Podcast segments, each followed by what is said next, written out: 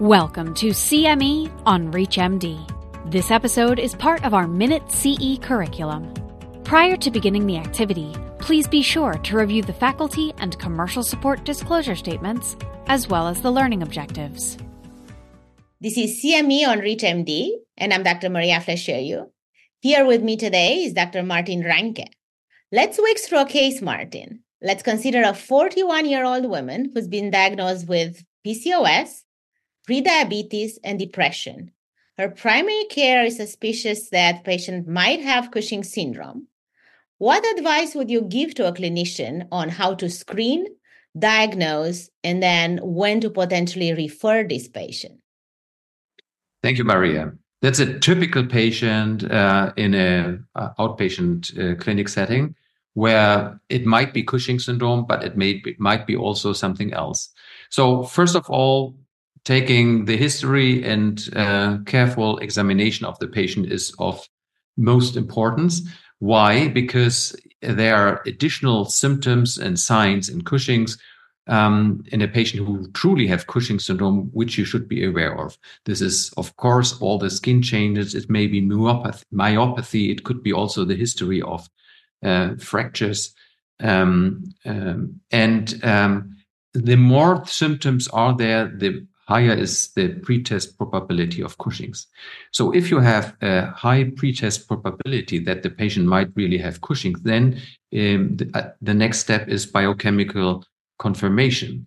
And for that, you have three tests. It's the salivary cortisol at late night, it's the urinary cortisol, and it's a dexamethasone, uh, dexamethasone suppression test. All three tests are excellent, but we use them in uh, according to the situation of the patient. For example, a night shift worker, there the late night salivary cortisol is useless, more or less, because it uh, investigates the diurnal rhythm. Uh, whereas in a female patients, like the mentioned 41 uh, year old, uh, if she is on the contraceptive pill, then the dexamethasone suppression test is not the best.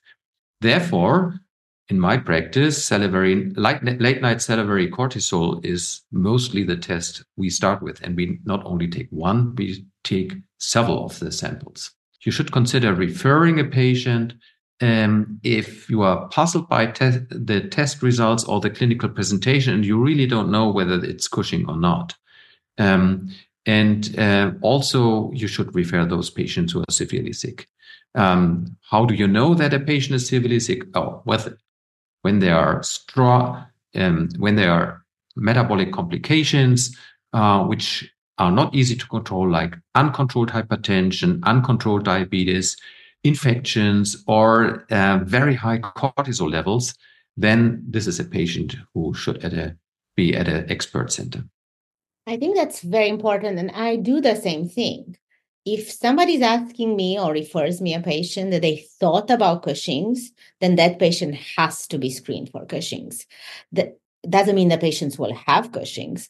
But for example, we did a study, and half of the patients uh, of women of young age that had Cushing's disease confirmed that surgery had uh, been told for four to five years that they have PCOS.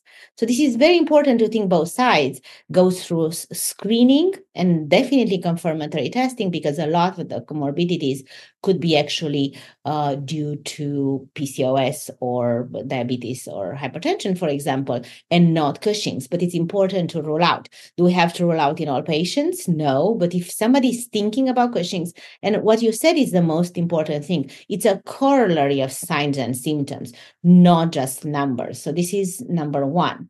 Then, if sometimes we're not sure, time will tell us. So what I tell patients is one test was normal.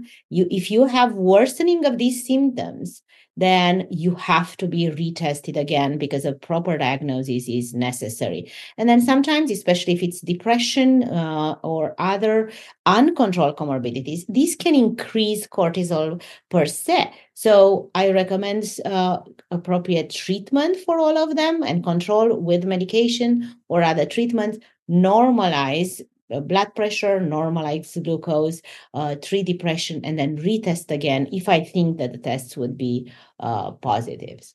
Well, this has been a great bite sized discussion. Thank you, Martin, and thank you all for listening. Thank you. You've been listening to CME on ReachMD. This activity is provided by Prova Education and is part of our Minute CE curriculum.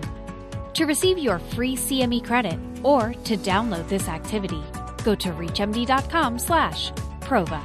Thank you for listening.